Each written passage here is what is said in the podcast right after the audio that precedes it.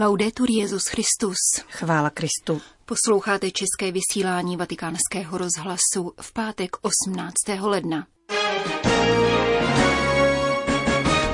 Ekumenickými nešporami v Bazilice svatého Pavla za hradbami zahájil papež František týden modliteb za jednotu křesťanů. Vědomím sounáležitostí reagujte na skartační kulturu, vybízí papež mladé domorodce, kteří se sešli v Panamě. Tři ortodoxní rabíni navštívili emeritního papeže Benedikta XVI. To jsou hlavní témata našeho dnešního pořadu, kterým provázejí Johana Bronková a Jana Gruberová.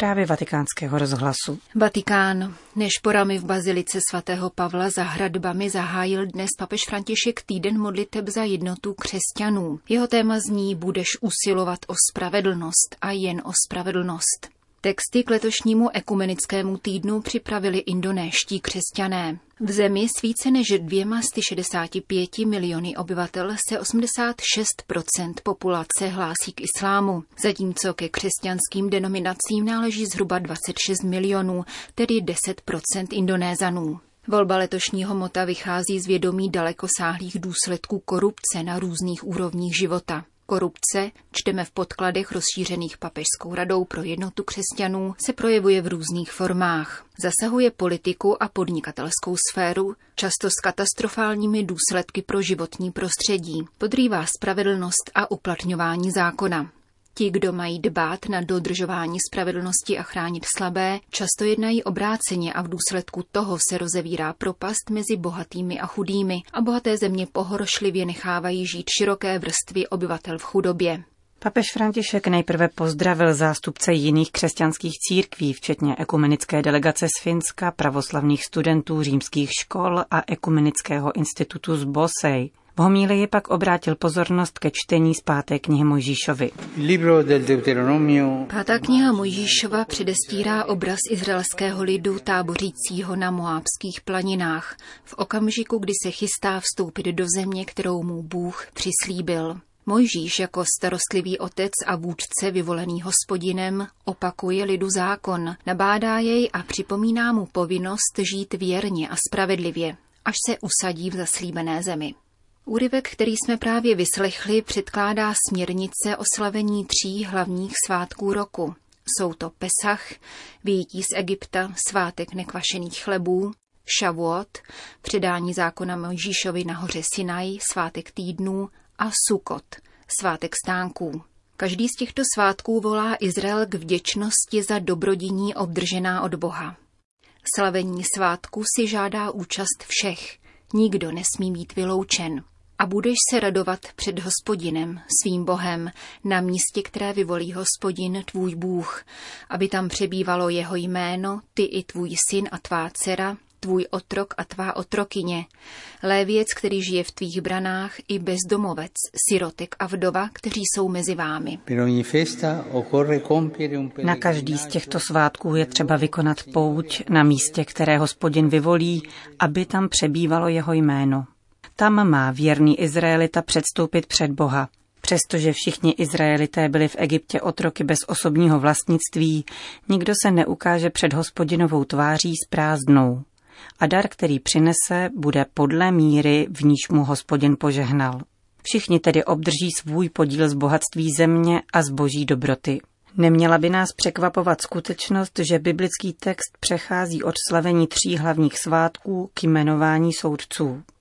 Svátky samotné nabádají lid ke spravedlnosti, připomínají zásadní rovnost všech jeho členů, když ukazují, že všichni stejným způsobem závisejí na božím milosedenství a vybízejí každého ke sdílení obdržených dobrodění s dalšími. Podsta a díku vzdání hospodinu ve svácích jde ruku v ruce s podstou a spravedlností vůči bližnímu, zejména je-li slabý a potřebný. Když se indonéští křesťané zamýšleli nad volbou tématu pro tento týden modliteb, rozhodli se pro slova páté knihy Mojžíšovi.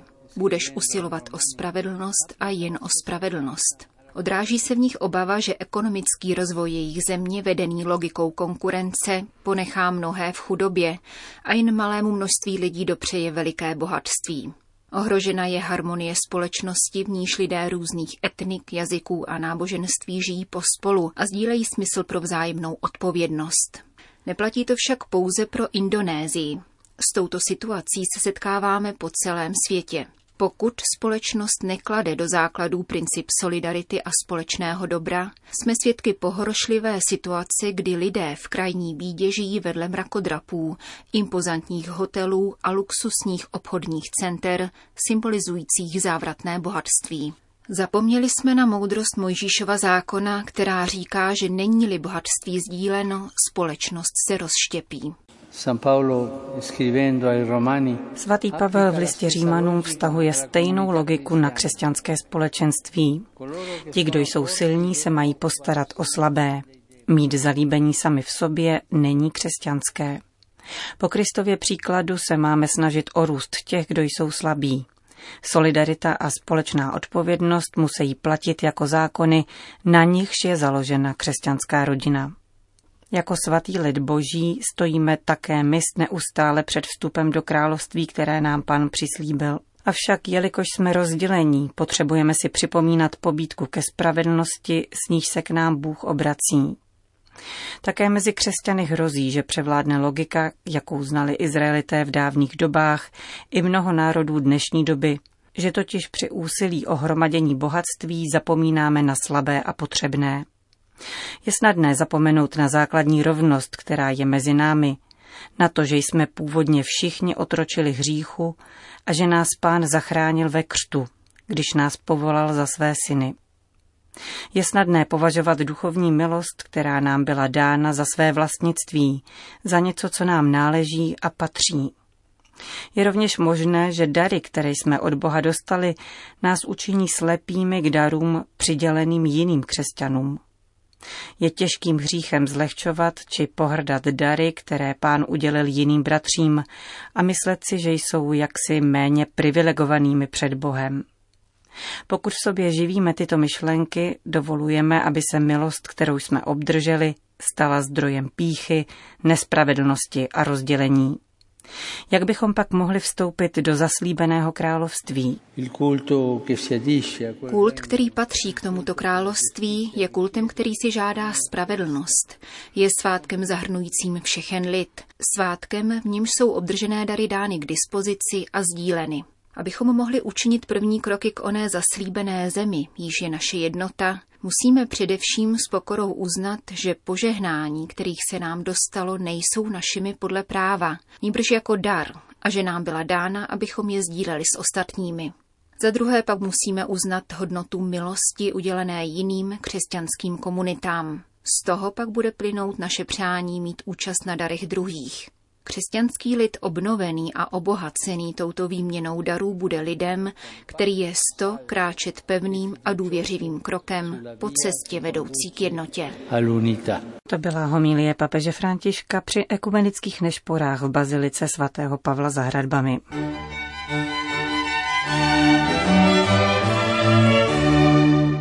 Vatikán, Panama. V panamské diecézi David začalo ve čtvrtek světové setkání domorodé mládeže. O jehož organizaci se postarali biskupové odpovědní za pastoraci této části obyvatelstva a které se nese v duchu encykliky Laudato Si. Účastníky setkání papež František pozdravil zvláštním videoposelstvím. Queridos jóvenes, los invito a que este encuentro, que reúne cientos de jóvenes de diversos pueblos originarios, Drazí mladí, vybízím vás, aby toto setkání, na kterém se schromáždili stovky mladých lidí z různých domorodých populací, sloužilo k reflexi nad vaší vírou v Ježíše Krista a její oslavě, a to počínaje tisíciletým bohatstvím vašich původních kultur. Naléhám na vás, aby se stalo příležitostí k tomu, jak odpovědět na výzvy adresované mládeži v jiných momentech, příležitostí k vděčnosti za dějiny vašich národů a k odvaze při nakládání s problémy, které vás obklopují, abyste šli dál naplněni nadějí v možné budování jiného světa. Vrátit se k rodné kultuře, ujmout se jejich kořenů, neboť z kořenů vychází síla umožňující růst, blahobyt a plody.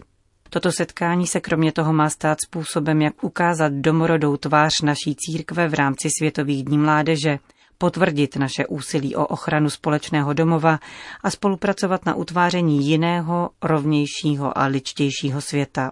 Sin duda los temas Témata, nad kterými se podle programu budete zamýšlet, nepochybně podnítí hledání odpovědí z evangelního hlediska na mnohé velice skandální situace, poznamenané marginalizací, vyřazováním, skartováním a ochuzováním, do kterých jsou ve světě odsuzovány miliony mladých lidí, a to zejména mladých domorodců. Kéž svým jednáním a vědomím sounáležitosti s vašimi národy reagujete na tuto skartační kulturu a stavíte se proti jejímu opomíjení kořenů i projekci do budoucnosti, která je stále tekutější, šumivější a postrádá základ. Pečujte o své kultury, pečujte o své kořeny. Nezůstaňte však jen u toho. Z o nich kořenů vyrůstejte, vzkvétejte a přinášejte plody. Jeden básník řekl, že vše, co na stromu kvete, pochází z toho, co se skrývá pod zemí, z kořenů. Promítejte ale tyto kořeny do budoucnosti. To je výzva, která dnes před vámi stojí. Budu se těšit na setkání s vámi v Panamě a do té doby vám přeji co nejlepší průběh vašeho setkání a žehnám vám. Uzavírá papež František pozdravem v řeči panamského etnika Ngobe videoposelství, kterým pozdravil účastníky světového setkání domorodé mládeže. Vatikán. Krásný, dobrý a obsažný rozhovor. Těmito slovy popisuje vídeňský vrchní rabín Ari Folger středeční návštěvu u emeritního papeže. Setkání v klášteře Mater Ecclesiae ve vatikánských zahradách následovalo po písemně vedené konfrontaci na stránkách časopisu Communio, poté co si v témže listě v srpnu loňského roku Benedikt XVI. položil v obsáhlé stati otázku, jak 50 let od zveřejnění Nostra Etate vypadá vztah katolické církve a judaismu. Na článek reagovala konference ortodoxních rabínů Německa, která v otevřeném dopise požádala kardinála Kurta Kocha o vysvětlení, zda si katolická církev váží současného judaismu a v čem se tato úcta teologicky projevuje. Benedikt XVI. si samozřejmě přeje širší, silnější a hlubší dialog. V tomto směru se tedy stahujeme zpět, ale aspoň jsme našli něco, v čem pokročit. Jako ortodoxní rabíni jsme nyní připraveni hovořit o věcech, které se vynořily pouze v posledních desetiletích, hlavně o zaslíbené zemi. Jaký náboženský význam má, že dnes tolik židů opět žije ve svaté zemi, že existuje židovský stát, který je sice jako útvar sekulární, avšak má silně židovský ráz.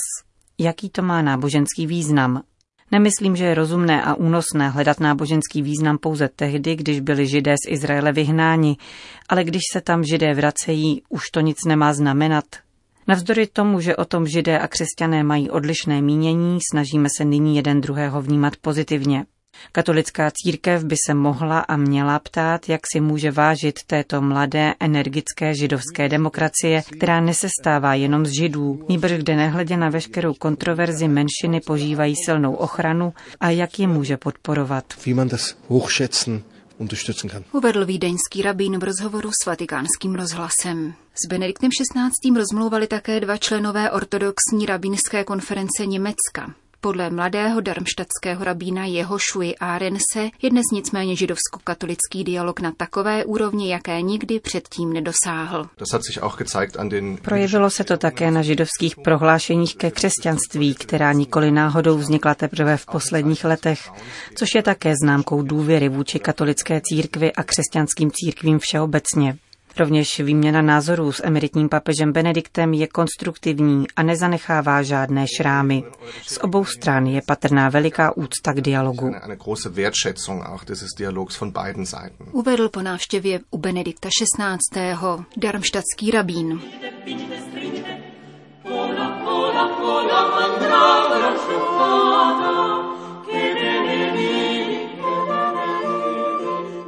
Končíme české vysílání vatikánského rozhlasu. Chvála Kristu. Laudetur Jezus Christus.